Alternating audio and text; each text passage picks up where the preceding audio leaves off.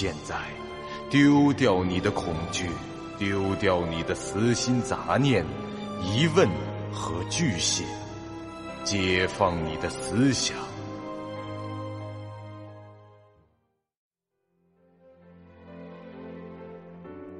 您现在收听到的是由喜马拉雅 FM 出品。巨五八瓦塔播讲的长篇恐怖网络游戏有声小说《惊悚乐园》，作者三天两觉。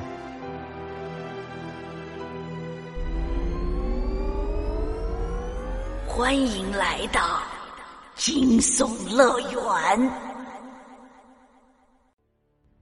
第四十四集。风不觉想了想，问道。那么，衍生者的实力究竟有多强呢？你也看到我们俩的实力了吧？注意到了。知道为什么要两人一组来清理衍生者了吗？一个人很可能会被干掉，是吗？知道就好。你别看我们现在显示的是等级十三级，但我们用的可是 JM 账号。实际战斗能力比这等级要高十级左右。饶是如此，依然不能说是所向披靡。就拿刚才那 BOSS 来说，他从楼上跳下去逃跑，我们就无能为力了。我们要是跟着跳，和玩家一样是死。啊，那你们公司为什么不把管理员的角色能力调得高一些啊？比如看着是十三级。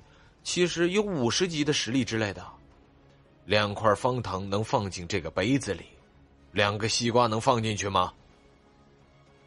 哦，我们俩的账号啊是不会升级的，专门负责五到十四级的区域，其他等级区域的管理员和我们情况相仿，有着超越显示等级的超强的战力。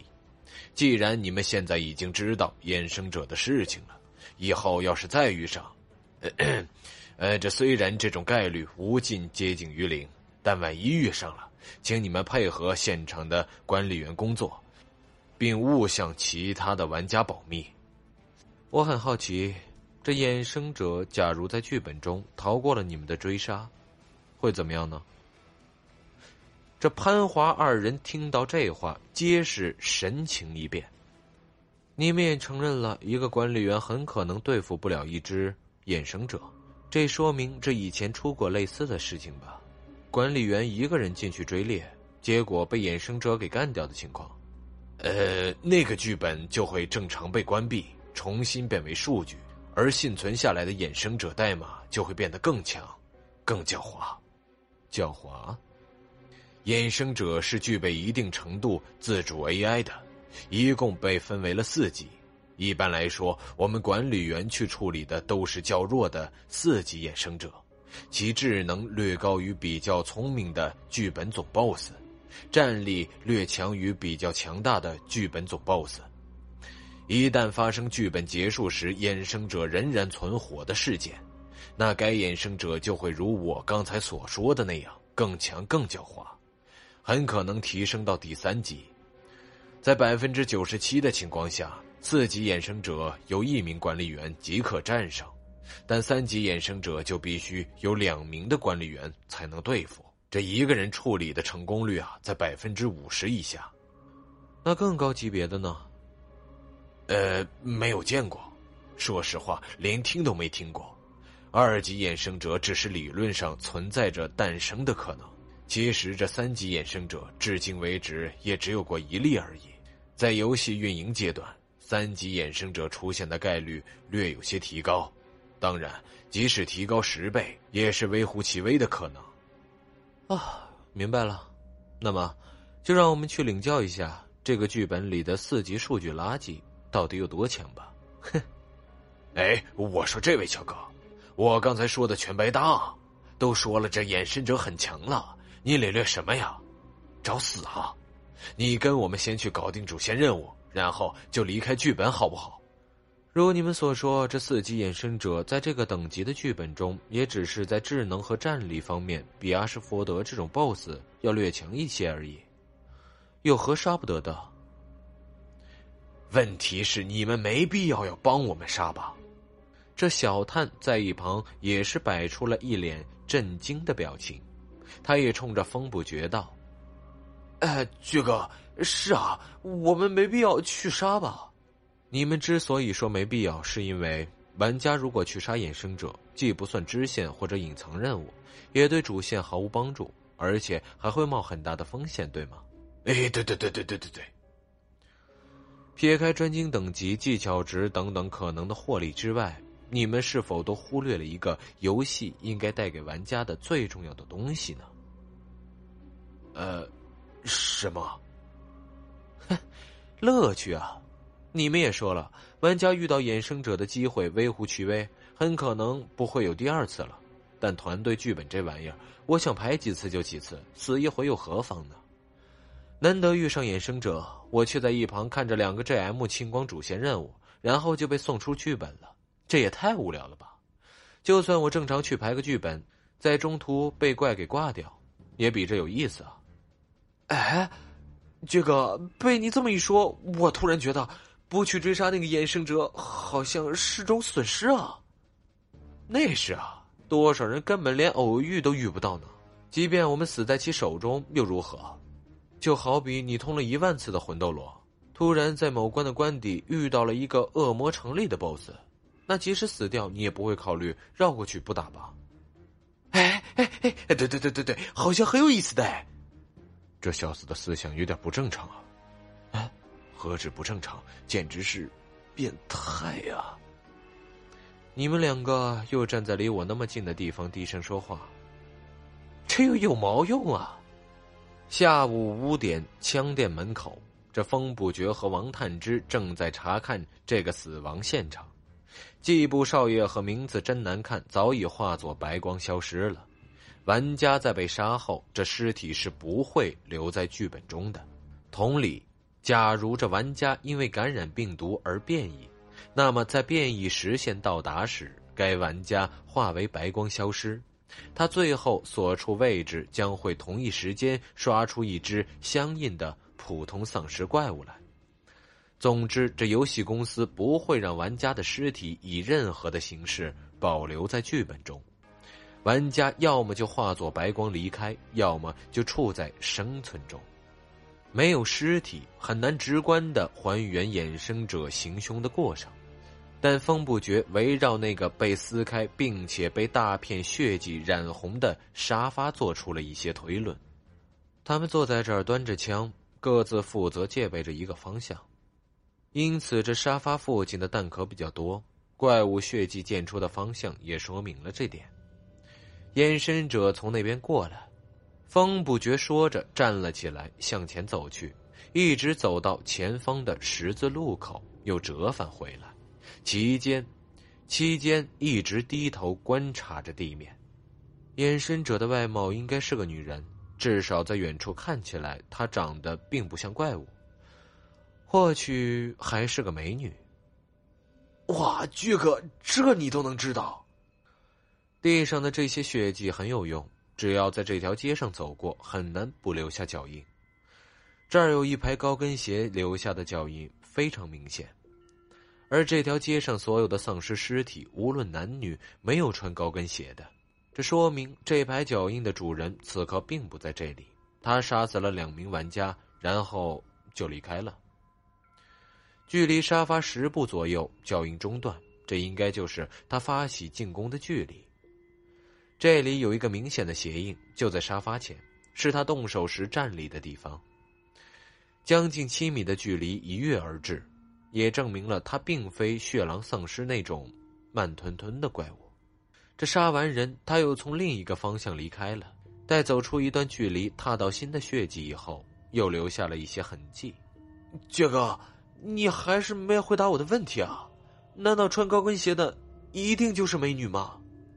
你看他来时的脚印，这些脚印是走出来的，不是跑，更不是丧尸那种挪。从步幅和血迹的深浅判断，其身高在一米六五左右，体重并不重，而且走路时的姿态可谓是婀娜多姿。呃，说不定只是个走路姿势很妖娆的怪物呢。一只穿着高跟鞋的怪物，或者是一个穿着高跟鞋的男人，不紧不慢的朝你走来，你会安坐在沙发上等他靠近十步之内吗？呃，哦，好像是。如果隐身者的外貌远看就是个怪物，那名字真难看，肯定早就开枪了。接下来就会有两种可能：第一种，衍生者开始奔跑，冲过来发起进攻。从脚印来看，已经可以排除这种了吧？第二种可能，衍生者继续保持他的步伐，慢慢的走过来，然后发起进攻。那样的话，名字征南曲和季布少爷就不会继续待在沙发上了。他们有充足的时间站起来后撤，改为边退边打。也许他们被怪物的某种超能力定在沙发上不能动了。与其这样解释，不如直接推翻外貌一看就是怪物的假设。呃，这倒也是啊。哎，那么就假设衍生者的外貌是个人类女性，又何以见得是个美女呢？说美女是我的直觉而已，也可能。相貌平平，切。所以呢，事情的经过就是，他们坐在这里，看着一个外貌并不像怪物的女性，轻衣连步款款而来。当眼神者接近十步左右时，这两人终于发现了一些异常，想必当即发起了抵抗。但是这个距离上才意识到危险，已经晚了。眼神者瞬间飞扑而来，解决了战斗。喏。这痕迹简直就是金刚狼在此行凶一样，而且是十步以外最后几个脚印，完全没有加速或者加深的影响。呃，那这又说明了什么？你在没有助跑的情况下向前轻轻一跃，能跳多远？两米最多了吧？这衍生者至少能跳六米。呃。跳完这段距离后，他便用某种爪形的武器或者自己的手，快速撕碎了两人的身体，并连同他们身下的沙发也一并遭殃。大概就说明了这些吧。您现在收听到的是由喜马拉雅 FM 出品、巨五八瓦塔播讲的长篇恐怖网络游戏有声小说《惊悚乐园》，作者三天两觉。小探抬起头，对着埋伏在不远处某栋建筑楼顶上的潘凤和华雄喊道：“哎，两位大哥，你们可得盯紧着点啊！”那两人理都没理他，继续聊天。风不觉继续说着：“阿拉，放心，他们不是说了吗？延伸者只是出现在周围一公里内，他们就会得到系统提示。”并且能从自带的剧本地图上看到目标的坐标。我说这系统也真是纠结，直接把隐身者的坐标发给他们不就完了吗？所以才说这隐身者是不可控制的数据啊，他们肯定是具备某些抵御系统搜索或干涉的特性。真要是能做到你说的那样，那系统直接用雷把衍生者劈死不就更干脆吗？还要 GM 动手吗？说起来，这两个家伙说的话，其实我们也不能全信啊。什么？他们难道在哪个方面骗了我们？唉，这倒不像，他们说的应该都是实话。但是他们也只不过是两名职员而已，你怎么知道梦公司高层告知他们的关于衍生者的信息就全都是真的呢？桶里的血几乎人是满的，看来这衍生者并不需要这些。他来此处的目的单纯就是为了杀死两名玩家，那为什么他没来杀我们呢？我们的等级比较低，不是吗？不来杀你很好理解，你所处的位置距离两名 GM 的距离应该是最近的，他来杀你就要冒着进入二人探查范围的风险。剧本刚开始时，我季布少爷、名字真难取，这三人皆可作为目标，尤其是我。等级低，又是单独行动，即使被杀掉了，这 J.M 也可能误判为血狼丧尸干的。但是在那段绝佳的猎杀时间中，衍生者并没有对我出手，也没有去找另外两人，一直到你我和两名 GM 身在埃布勒大楼时，他才出手。所以，风不觉说到这儿，抬起头高声对着潘凤、华雄喊道：“喂，两位将军，衍生者在剧本刚开始时，是不是有一段时间无法活动啊？”华雄低下头，在天台上冲下喊：“不是无法活动，是尚未转化完毕。还记得那杯咖啡吗？如何？一般的数据就好比这普通的速溶咖啡。”被热水一冲就泡开了，但衍生者那颗粉末需要更长的时间才能溶解。哦，原来如此。对了，你们是怎么知道目标是四级的？进入剧本时得到的系统提示，还是 GM 菜单里可以查看的？等接触过它之后，就能在菜单中看到等级了。用近战武器蹭到一下就行。这潘凤和华雄闻言对视了一下。哎，等等，也就是说，你们现在说这个衍生者是四级，是猜的了？潘凤和华雄闻言对视了一下，接着笑了起来。啊，哈 哈我们之前跟你讲了，衍生者共有四级，你就真当回事儿了？咱们哪儿去找三级衍生者啊？我们的工作就是把所有四级的衍生者给清除掉，除非啊我们屡屡失败，或是四级衍生者侥幸的连续遇到六人队，否则啊这三级衍生者根本不会诞生。风不觉干笑了一声，说道：“ 好吧，希望你们是对的。”夕阳渡城西，是楼林。笛已鸣，夜幕降临了，在这城市中，仿佛每一丝空气都变得冰冷，那是让人的血都能凝固起来的幽寒。血狼丧尸们的双眼皆变成了血红色，他们的动作还是像丧尸那样拖沓，但他们的嗅觉已变得比白天更加的灵敏。一旦嗅到猎物的气息，他们的步伐就会突然加快，甚至会俯下身用四肢奔跑，其力量、速度、凶暴的程度都与白天的状态有着天壤之别。此刻的血狼丧尸至少比这普通丧尸还要强出两倍。夜色下，两条人影正急速前进着。他们的身后已有五十余只血狼丧尸正在追赶。二十分钟前，衍生者在两位管理员的探查范围内出现了，且他只在远距离上游荡徘徊，并没有进一步接近的意思。这正符合了风不绝所推论的最坏情况。此刻，潘凤和风不绝二人正用一种比血狼丧尸还要快上几分的速度奔跑着追向目标。这两人的衣服上还都抹了不少可以引怪的未感染鲜血。本集播讲完毕，感谢您收听由喜马拉雅 FM 出品的长篇恐怖悬疑惊。感谢您的收听，去运用商店下载 Patreon 运用城市。